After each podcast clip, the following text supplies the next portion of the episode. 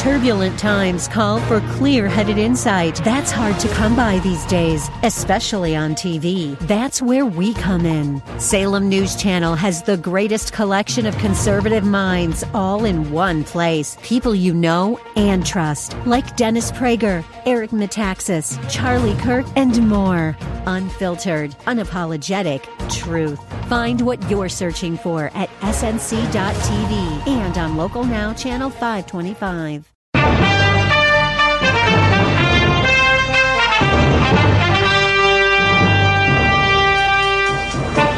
Empty deceptions vying for post Christian minds. That is a topic we'll discuss today, right here on the Christian Worldview radio program, where the mission is to sharpen the biblical worldview of Christians and to proclaim the good news of Jesus Christ. I'm David Wheaton, the host. The Christian Worldview is a listener supported radio ministry. You can connect with us by visiting our website, thechristianworldview.org, calling toll free 1 646 2233, or by writing to Box 401, Excelsior, Minnesota 55331. There are only two foundations for thinking and living. On one hand, you have the perfect Word of God, and on the other, you have the flawed Word of man. Now, in running further and further away from the truth of God's Word, our leaders and our people run headlong into the fallen and foolish reasonings of man that Paul warned Christians to avoid when he said, See to it that no one takes you captive through philosophy and empty deception. According to the tradition of men, that's what it's based on, according to the elementary principles of the world, rather than according to Christ. That from Colossians 2, verse 8. The empty deceptions of our day are seen and felt everywhere now. When one believes the lie that white, male, heterosexual Christians are responsible for victimizing everyone else, causing every kind of conflict and ill, flawed and discriminatory solutions like diversity, equity, and inclusion, also known as DEI, which actually codifies injustice and discrimination against the alleged oppressors. Christians live in this fallen world with all its ungodly philosophies, and so we must be informed and prepared when it confronts us in our own workplace, our own school, our own church, or even with children in our home who have been taken captive by these empty deceptions. Daryl Harrison, host of the Just Thinking podcast and a member of the pastoral staff at Redeemer Bible Church in Gilbert, Arizona, joins us today on the Christian Worldview to provide deeper insight on ideologies like DEI and pejorative terms like colonization used towards Americans, and you also hear it used toward Israelis. He will also explain how these deceptions need to be especially resisted at the door of the church. Now, this departure from truth into foolishness that is taking place right now is nothing new. Listen to the progression in Romans chapter 1, starting in verse 18. Paul writes, For the wrath of God is revealed from heaven against all ungodliness and unrighteousness of men. What do they do? Who suppress the truth, God's truth, in unrighteousness. Because that which is known about God is evident within them. In other words, God puts a conscience in us so that we know He exists and have a basic understanding of right and wrong. The passage goes on to say, For God made it evident to them. For since the creation of the world, his invisible attributes, his eternal power and divine nature have been clearly seen. So it's not only internal, it's external. Look at creation and we know God is there, being understood through what has been made so that they are without excuse.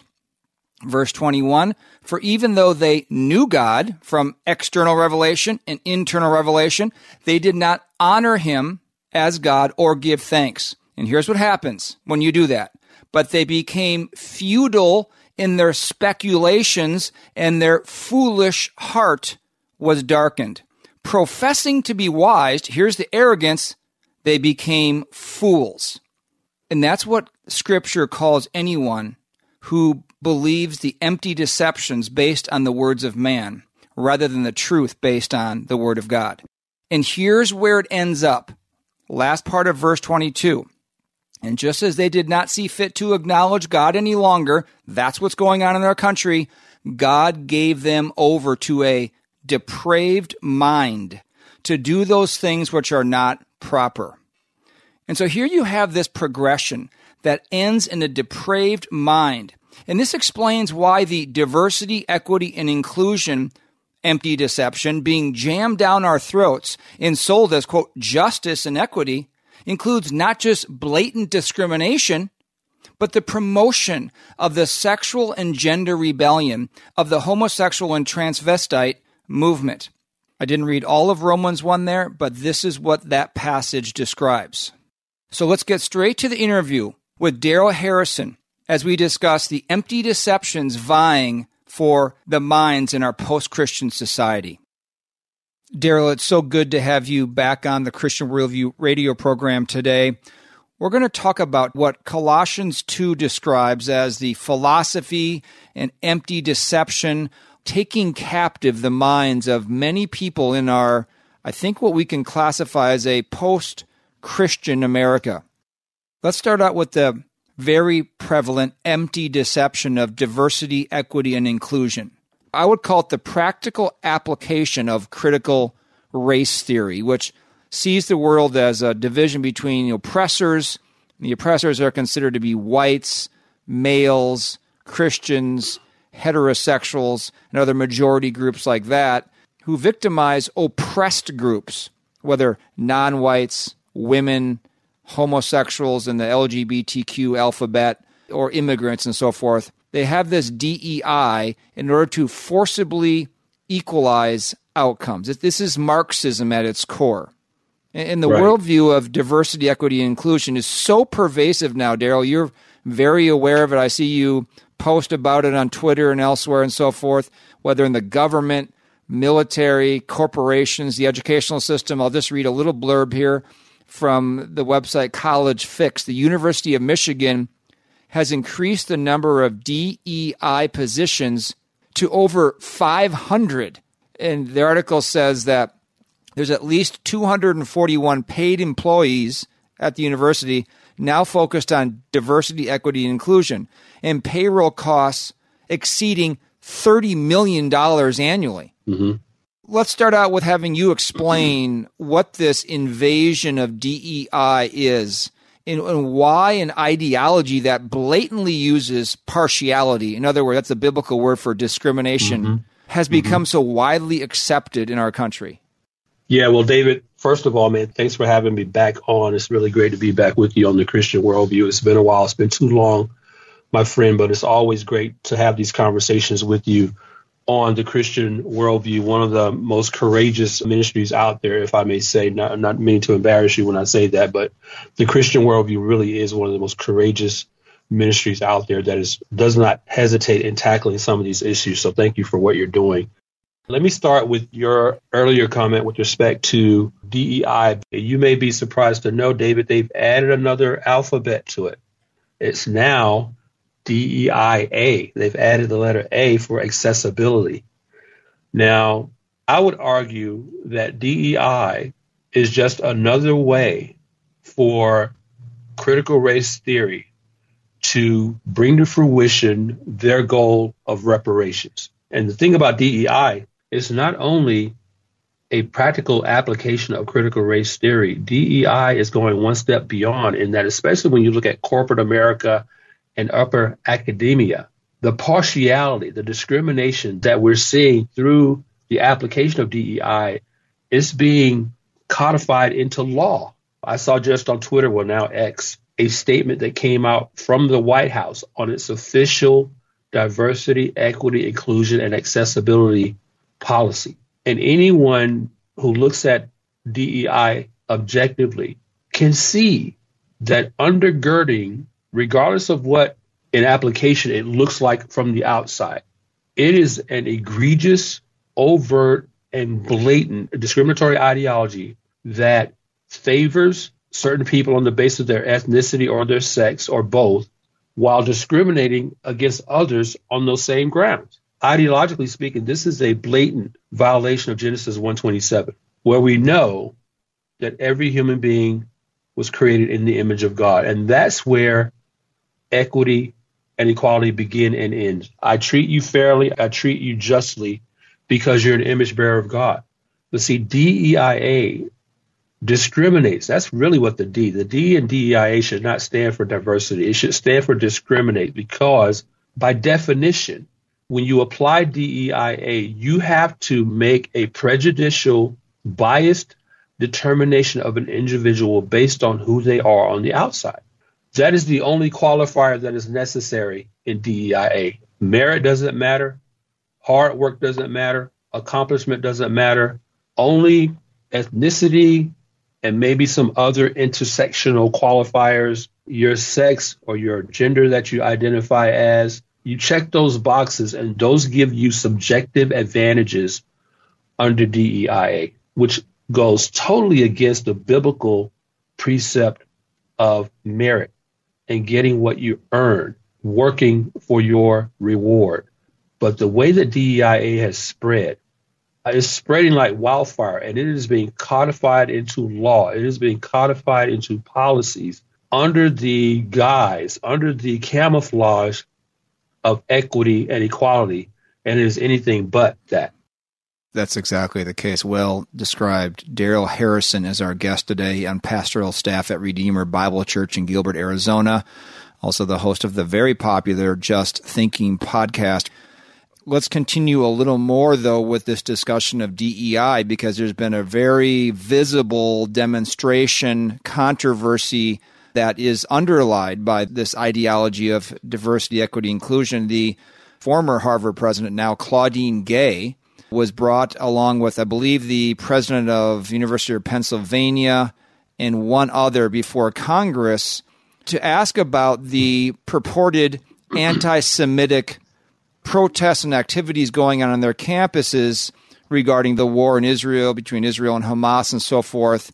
And just from a brief blurb from a news outlet, Arizona Central, they say 36 hours ago, I, along with most of campus, sought refuge in our rooms as classmates and professors chanted proudly for the genocide of Jews while igniting smoke bombs and defacing school property. That was statement made by Penn senior Eyal Yakoby, probably Jewish, mm-hmm. said uh, mm-hmm. Uh, before the hearing he added, You're a dirty little Jew. You deserve to die. Our words said not by Hamas, but by my classmates and professors. Uh, this is a, a Penn senior saying this. An MIT student, Massachusetts Institute of Technology, an Israeli student was, quote, doxxed. In other words, their address given in an effort to intimidate or scare or harm someone, and has stayed in his dorm room ever since due to death threats. Harvard student Jonathan Frieden recounted that a mob of 200 people marched into his study room shouting anti Semitic chants. Many of my friends ran up to the dean of students and DEI office. There's a DEI office at Harvard, but they had locked their doors for their own safety. He said, We heard nothing from Harvard. So let's listen to a short clip of this congressional hearing where Claudine Gay is questioned by Elise Stefanik, a House member from New York. Dr. Gay, at Harvard, does calling for the genocide of Jews violate Harvard's rules of bullying and harassment? Yes or no? It can be, depending on the context. What's the context? Targeted as an individual, targeted as, at an individual. It's targeted at Jewish students, Jewish individuals. Do you understand your testimony is dehumanizing them? Do you understand that dehumanization is part of anti Semitism? I will ask you one more time. Does calling for the genocide of Jews violate Harvard's rules of bullying and harassment? Yes or no? Anti Semitic rhetoric, when it crosses into conduct that amounts to bullying, harassment, intimidation, that is actionable conduct, and we do take action. So the answer is yes, that calling for the genocide of Jews violates Harvard Code of Conduct, correct? Again, it depends on the context. It does not depend on the context. The answer is yes, and this is why you should resign. These are unacceptable answers across the board. Again, that was House member Elise Stefanik. questioning the then Harvard president, Claudine Gay. Now, freedom of speech ends when you are calling for or inciting violence against someone.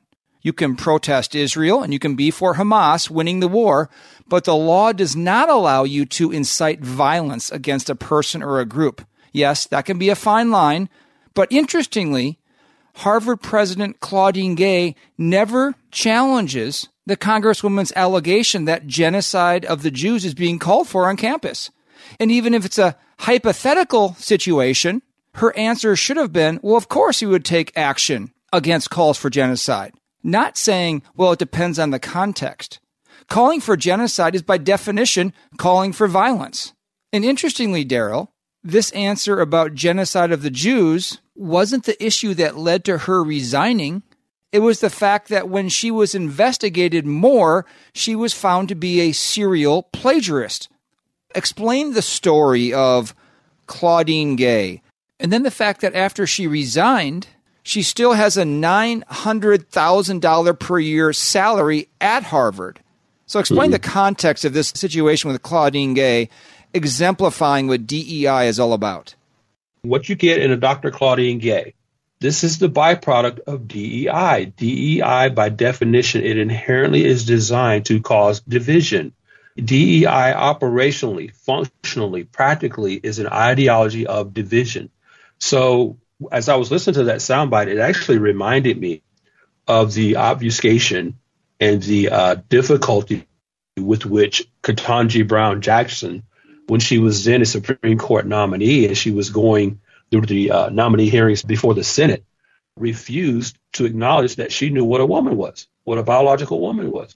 Here you heard Dr. Claudine Gay take that same approach in responding to the question if direct threats of attack of Jewish students violated Harvard's bullying and harassment policy. She refused to answer yes or no to Senator Stefanik.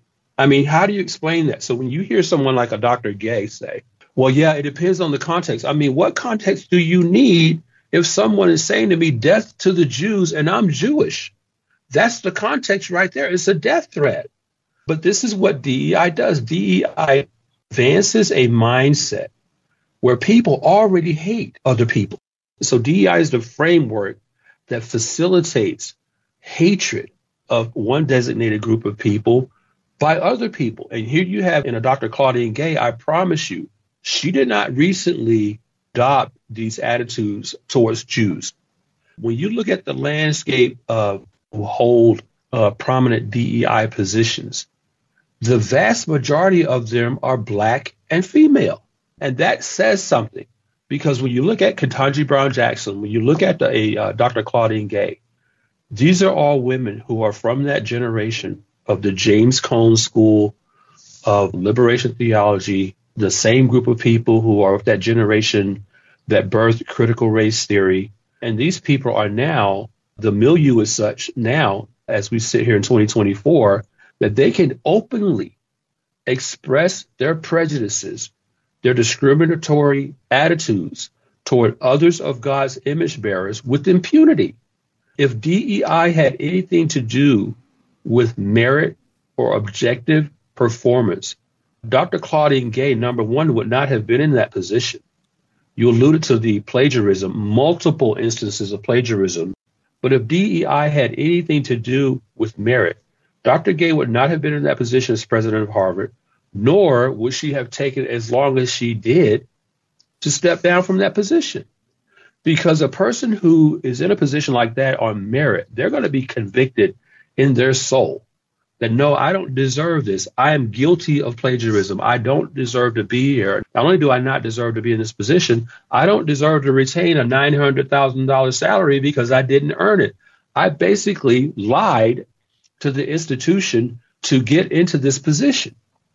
But DEI doesn't take account of anything remotely having to do with merit. If you're the right skin color, if you have the right shade of melanin, that's all that matters in DEI. That's all that matters. And that is why the vast majority of people who hold DEI positions are black and female. Mm-hmm. This whole idea of that the D and DEI being standing for diversity, that's a fallacy. Because where's the diversity in the fact that the vast majority of these position holders are black and female? What's the diversity in that? There is none. Daryl Harrison is our guest today. We encourage you to connect with his work in ministry, including the Just Thinking podcast. We have links to all of it at our website, thechristianworldview.org. We'll pause briefly for some ministry announcements. I'm David Wheaton, and you are listening to the Christian Worldview.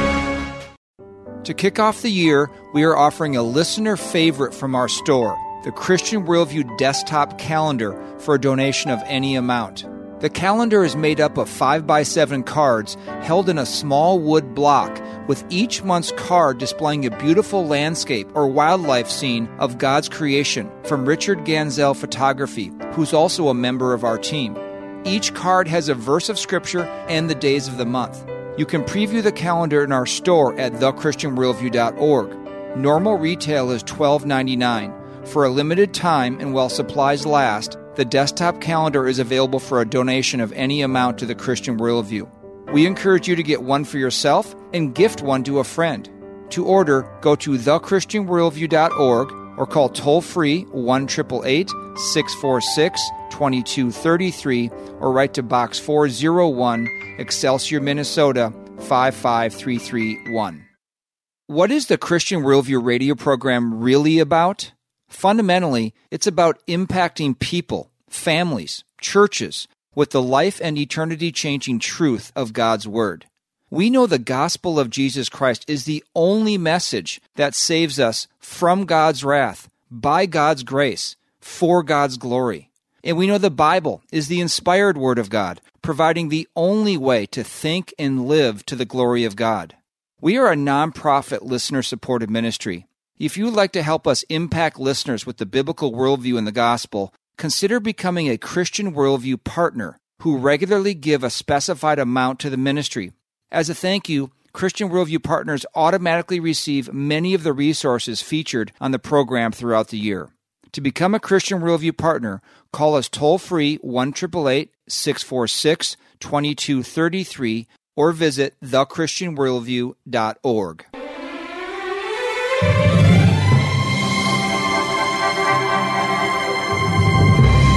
Welcome back to the Christian Worldview. I'm David Wheaton. Be sure to visit our website, thechristianworldview.org, where you can subscribe to our free weekly email and annual print letter, order resources for adults and children, and support the ministry. Our topic today is empty deceptions vying for post Christian minds. And Daryl Harrison, host of the Just Thinking podcast and a member of the pastoral staff at Redeemer Bible Church in Gilbert, Arizona, is our guest. Daryl, a term that's coming up very often. It's not new, but it's been used a lot recently with regards to what's going on in Israel uh, with Hamas. A professor at Yale, Nicholas Christakis, said this If you do a Harvard online course catalog and you type in the search box the word decolonize, that word is in the titles of seven courses and the descriptions of 18 additional courses words like oppression and liberation are in the description of more than 80 courses. Social justice, that term, is in the course description of greater than 100 courses. So there's this term, let's just focus on one this idea of a colonizer, or we need to decolonize America or Israel, or the idea of an occupier. These are common terms being used now toward America and toward Israel. What do these terms mean? Colonizer, occupier. There's obviously a negative association with them, but what is the point of these terms? All these terms have their roots in cultural Marxism. I mean, we're talking about the ideology of Karl Marx, now passed down to, through the third and fourth generation. And I think what we need to understand here is that these courses that you so alluded to just then, these types of courses should surprise no one that they exist within the upper echelons of academia because some of our most esteemed institutions of higher learning have deep histories in facilitating communism and Marxism in America under the guise of free speech. And that's what's happening here. This is how we got these courses. We got these courses under the guise of free speech. And that principle is what attracted a lot of these Marxist and communist ideologues to these institutions where now they're professors, they're administrators, they're deans, they're presidents, and they're holding these positions because not only do they believe these themselves, they're now attracting young people who think they know what the world is like, but who have adopted these ideas as well, a lot of them from their own parents, because their parents are from that generation and their grandparents are from that generation of the 60s where all it was about was free this, free that, free thinking, free ideas, free expression. Well, now we're seeing the uh, fruits of that, but those terms are all embedded in cultural Marxism. And it's interesting if I could connect this to the DEI conversation that we are talking about earlier. You look at what's happening in Israel and Hamas. DEI being a very ethnocentric ideology. And what I mean by that is an ideology that's built and based on the color of a person's skin. You have those same people at these academic institutions who are supportive of DEI supporting Hamas. Why? If I could be very blunt here, they support Hamas because they are brown skinned people. So yeah, I'm going to support them because they look like me. So because they look like me, then that means that their struggle is identical to mine. I put struggle in air quotes because no black person in America is struggling in the context that DEI advocates say they are. This isn't 1964 anymore. This isn't 1864. This is 2024. But the narrative is is that over the past 200 years, nothing in America has changed. So the narrative consistently is still today about a struggle. They know nothing about the historical antagonism that has existed between Israel and Arab nations for centuries. That conflict gives them a convenient excuse to sort of extend their hatred of quote unquote white people and understand in critical race theory, meaning in DEI, Jews are white. If you're not black, you're white. Even if you're Asian, you're white. The conflict over in the Middle East is a conflict of black versus white. That's what people have to understand. This is how these people think. So the conflict over there in the Middle East is a Marxist dynamic of the haves and the have-nots. The Jews are the haves, Hamas are the have-nots. The proletariat versus the bourgeoisie, which is what Marx argued against. The Jews are the bourgeoisie, Hamas are the proletariat. That's really what that boils down mm. to.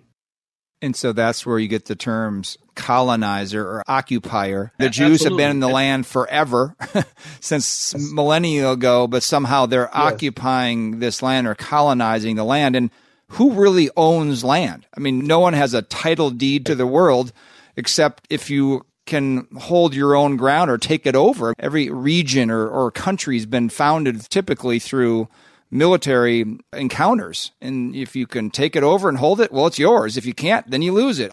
That's where that whole colonizer occupier argument leads. That's why I'm so dogmatic about not buying into the term indigenous. Scripture tells us that the earth and everything in it belongs to God.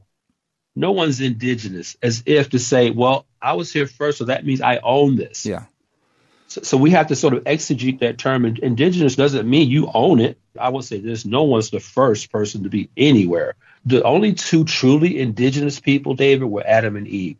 Everybody else is a progenitor of that relationship back in the Garden of Eden. So there is no truly indigenous person. But this whole idea of colonization, and what we have to understand, the culture is going to try to convince you that decolonization doesn't mean recolonization.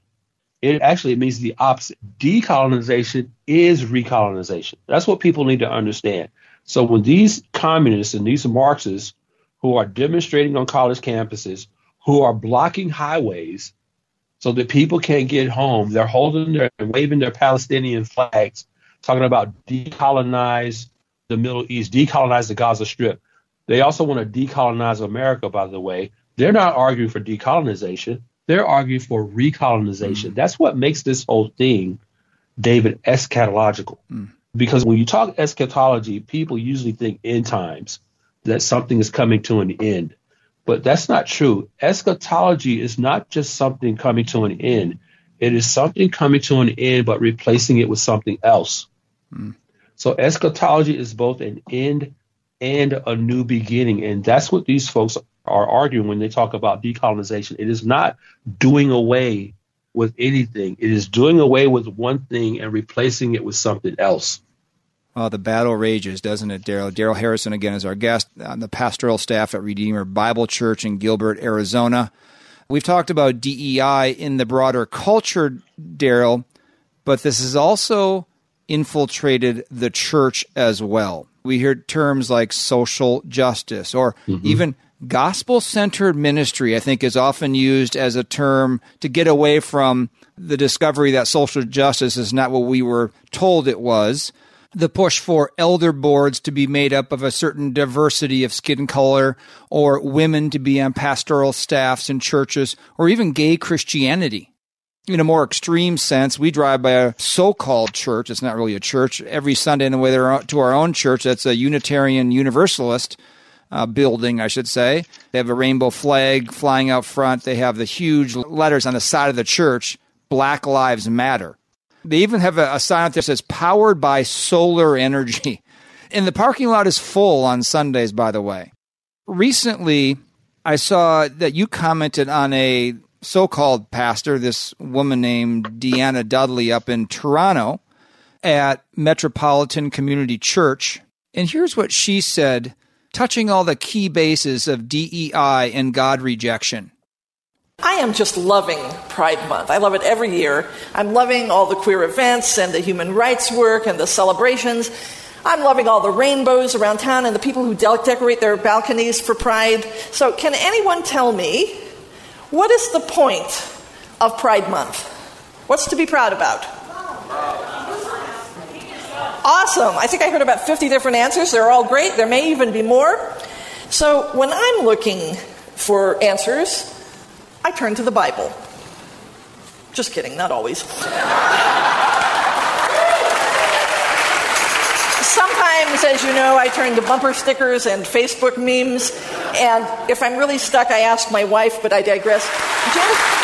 So, so pride is about a lot of things. But for me, pride is first and foremost about a spirit of freedom.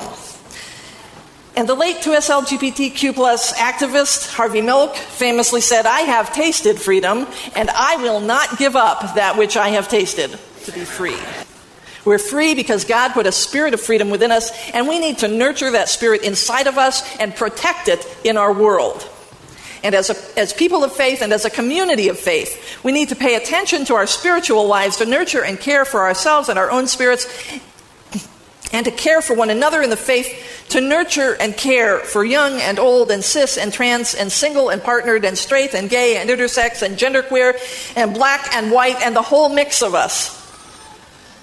And as we are willing to be led by the Spirit, we will bear the fruit of the Spirit that Paul speaks of in his letter to the Galatians joy, peace, patience, kindness, generosity, faithfulness, gentleness, and self control.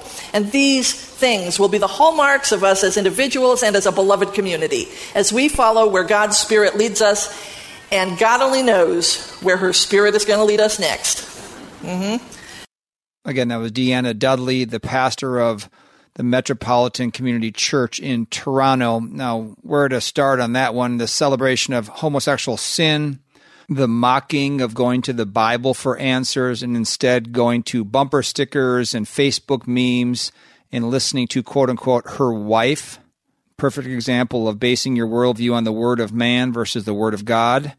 She mentioned Harvey Milk in there. In case listeners don't know who he is, he was the first open homosexual on the San Francisco Board of Supervisors. He is an icon to the LGBTQ movement. He was assassinated along with the mayor back in the day. There's a naval ship named after him. And she talks about freedom, but what she's really describing is what the Bible calls enslavement to lust and sin. Romans 6 6, knowing this, that our old self, our unsaved self, was crucified with him in order that our body of sin might be done away with so that we would no longer be slaves to sin. In other words, we're either a slave to sin when we're unsaved or when we're saved, we are slaves to Christ and to righteousness. And finally, she concludes by blaspheming the Holy Spirit and blaspheming God, calling God a she or a her. Now, of course, Daryl, this is not an evangelical church, but where are we in the West as a civilization when so called churches are flying rainbow flags. They're preaching transgender ideologies, bragging about Pride Month, joking about the Bible. You can't predict the future, Daryl, I know, but where are we on the continuum? Earlier on in our conversation, David, you mentioned the term post Christian. I think we're worse than that. Uh, I think at a minimum, we're post Christian, but I think what we're seeing is a new neo pagan milieu come to the fore. Prime example is Deanna Dudley. I refuse to call her reverend or pastor, but you're seeing increasing numbers of mainline churches, especially where these women and men, but now we're seeing increasing numbers of women occupying pulpits or not, wearing these rainbow sachets over themselves as if those sachets carry with it some sort of authority in terms of the word being delivered by the person wearing it. I mean, it used to be in old school evangelical churches where the reverend who was a man would step into the pulpit. He'd be dressed in his black pastor's regalia with his sash uh, over his shoulder hanging down in front of his chest. And it represented a certain authority that was stepping into the pulpit. And the person was speaking with the authority of the word of God. But now that's not the case. I mean, rainbows are increasingly replacing crosses in churches you alluded to earlier to the messages that are on the marquees outside of some of these mainline churches. Black Lives Matters flags hang side by side with the rainbow flag. And now there are even some churches, they have hanging the Palestinian flag next to those two flags. So the church in America, and again, I'm pausing here even as I speak in real time to you, David, it's getting tougher to even be able to use that word church Hmm. Because in the case of people like Deanna Dudley, that's not a church. Well, you can stand up there and openly mock the word of God, openly mock it, and then call yourself a church at the same time. That's not a church. I said to someone on X when I was commenting on that video, she says, Well, when I'm searching for answers, I go to the Bible. Then she paused and said, Well, just kidding, not always. Well, my question to her would be, and I said this on X, if you don't go to the Bible always, why do you go to it at all? Now, the Bible's not going to tell you how to make a cheeseburger. So, someone is listening to this and says, well, the Bible doesn't have all the answers. I don't mean that in a literal sense, but in the context of the answers of life, the answers of substance, the answers of meaning and purpose. You can go to scripture and find those answers. But when she says that, she mocks the scriptures and says, no, just kidding. Not always do I go to the Bible. Why do you go to the Bible for anything? That would be my question to her. But this is where we are, David. We are in a neo pagan ecclesiastical climate within the church to where Christ is just Mr. Kumbaya. He's just a good teacher. He shows us how to love one another. We should all come together.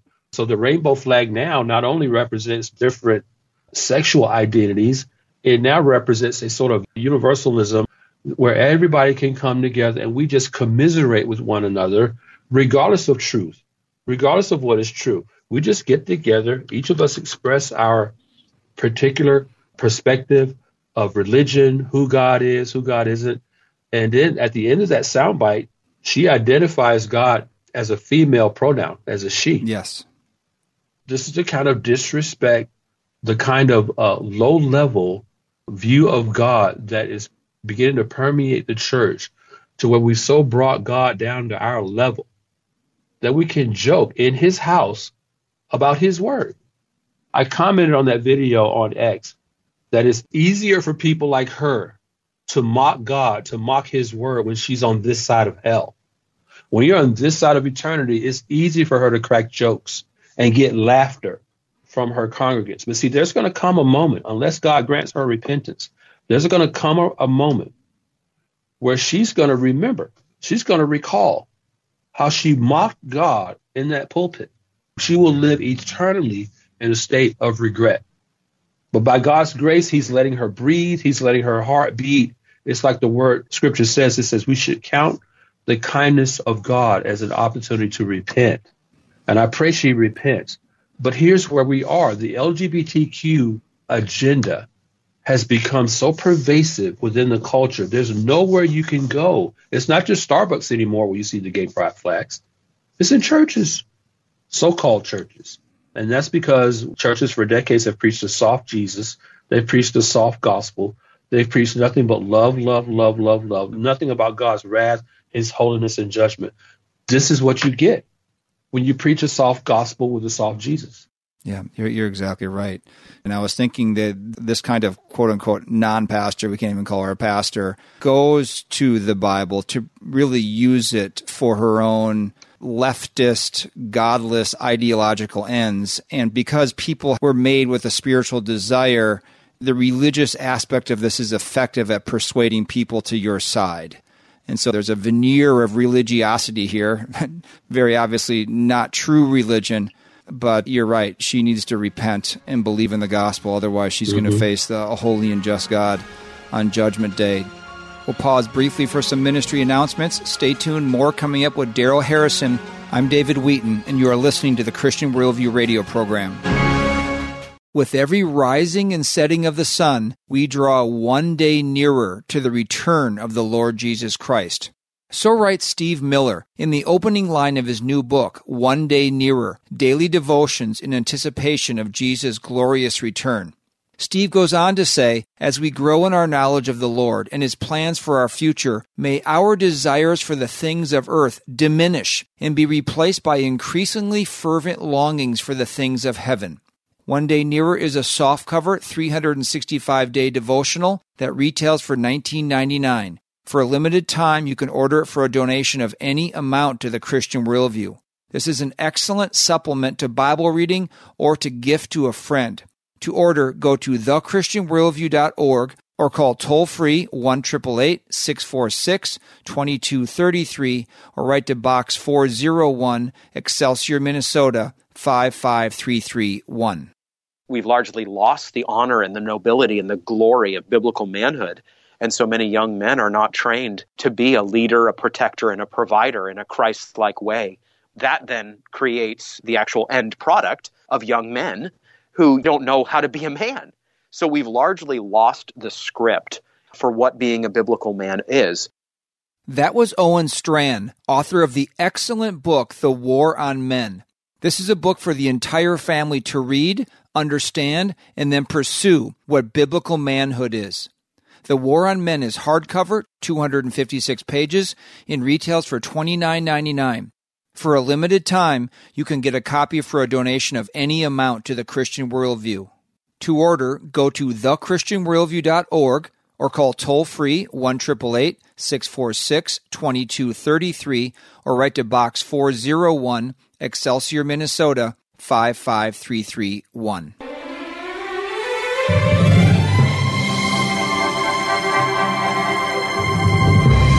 Welcome back to the Christian Worldview. I'm David Wheaton. Be sure to visit our website, thechristianworldview.org, where you can subscribe to our free weekly email and annual print letter, order resources for adults and children, and support the ministry. Our topic today is empty deceptions vying for post Christian minds. And Daryl Harrison, host of the Just Thinking podcast and a member of the pastoral staff at Redeemer Bible Church in Gilbert, Arizona, is our guest.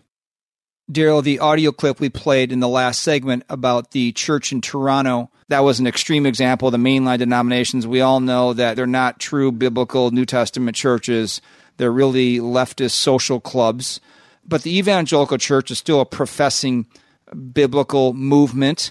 I think many believe that they can thread the needle on these issues of DEI, social justice. They can be all are welcome here and somehow still be faithful to what scripture teaches in the Bible. What are your thoughts on mainstream evangelicalism trying to find a third way in the midst of this clash between what you called it not even post Christian America, but like neo pagan America in biblical Christianity? So I would just say third wayism is escapism. Third wayism within the church is ecclesiastical escapism. And what I mean by that is that the whole all are welcome is just vernacular gymnastics to avoid the church being and fulfilling its true mission. That is to first lovingly confront people about their sin, to lovingly confront people that they have sinned against a holy God And here's where you can come to hear the message about how you can be in a right relationship with that holy God whom you've offended by virtue of your sin. That's how I would summarize what these mainline churches are doing by opening up this big tent and what I call offering a kind of kumbaya gospel. That's really not a gospel at all because a gospel that doesn't confront you about your sin is not the gospel.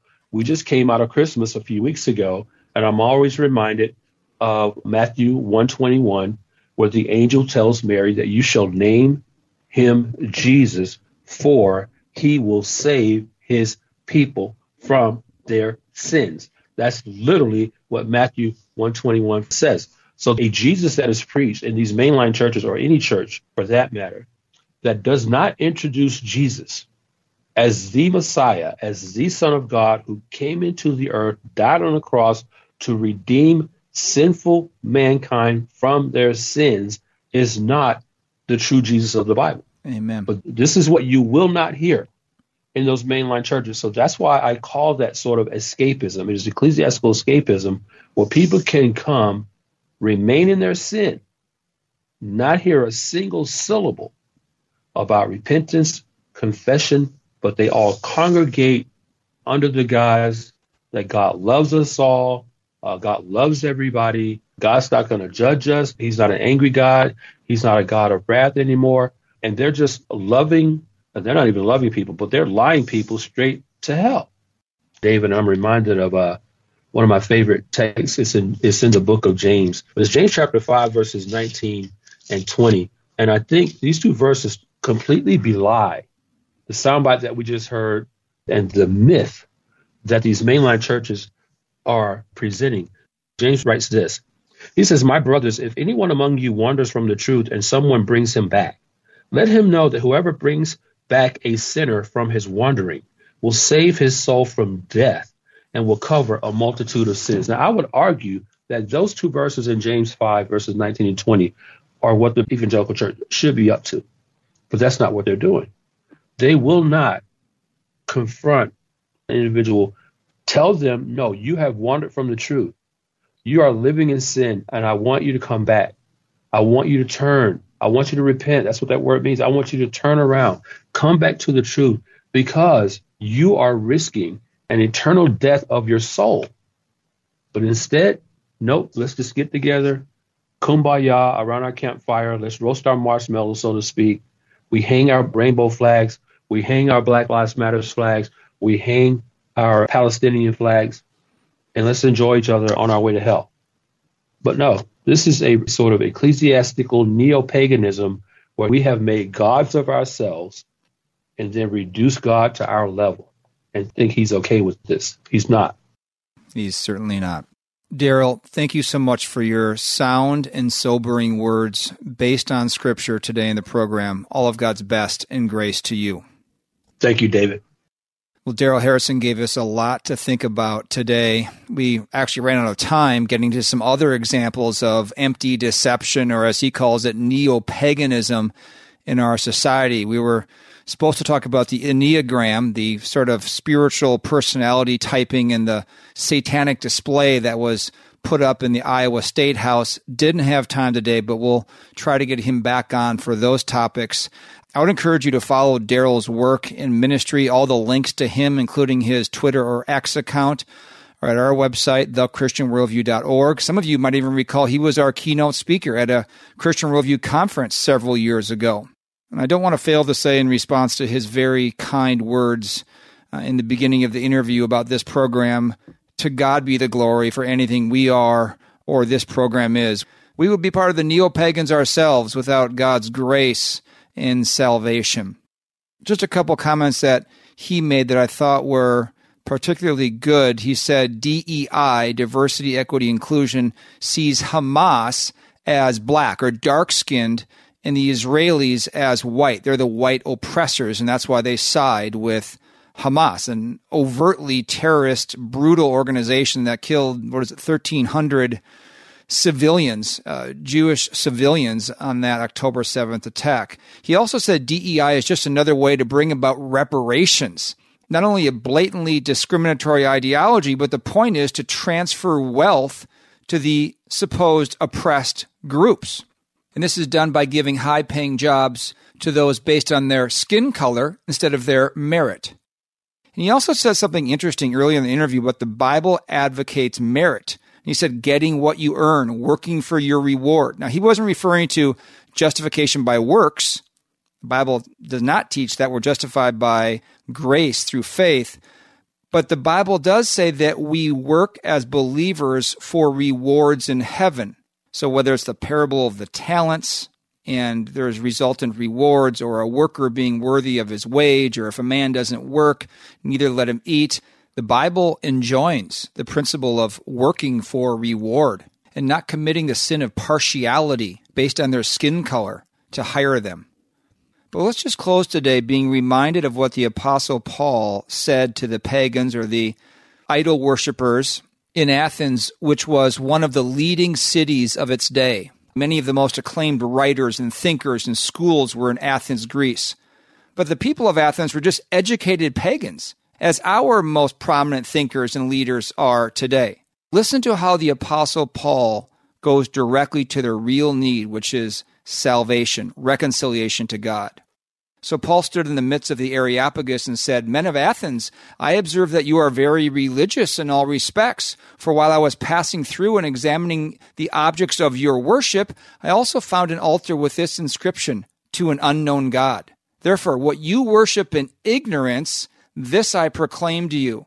The God who made the world and all things in it, since he is Lord of heaven and earth, does not dwell in temples made with hands, nor is he served by human hands as though he needed anything, since he himself gives to all people life and breath in all things. And he made from one man, Adam, every nation of mankind to live on all the face of the earth, having determined their appointed times and the boundaries of their habitation, that they would seek God, if perhaps they might grope for him and find him, though he is not far from each one of us for in him we live and move and exist. And then he concludes by saying this in verse 30. Here's his call. Therefore, having overlooked the times of ignorance, God is now declaring to men that all people everywhere should repent, because he has fixed a day in which he will judge the world in righteousness through a man whom he has appointed. That's Jesus Christ, having furnished proof to all men by raising him from the dead. That is the message for those who have been taken captive by the foolishness and empty deception of our day to repent and believe in this Jesus Christ who came and died for your sin on the cross so that you might be forgiven and reconciled to God. Do that today. Jesus said you must be born again. If you have questions, give us a call or go to our website, thechristianworldview.org, and click on the page, What Must I Do to Be Saved? Thank you for joining us today on the Christian Worldview. In just a moment, there will be information on how you can hear a replay of today's program, order transcripts and resources, and support this nonprofit radio ministry.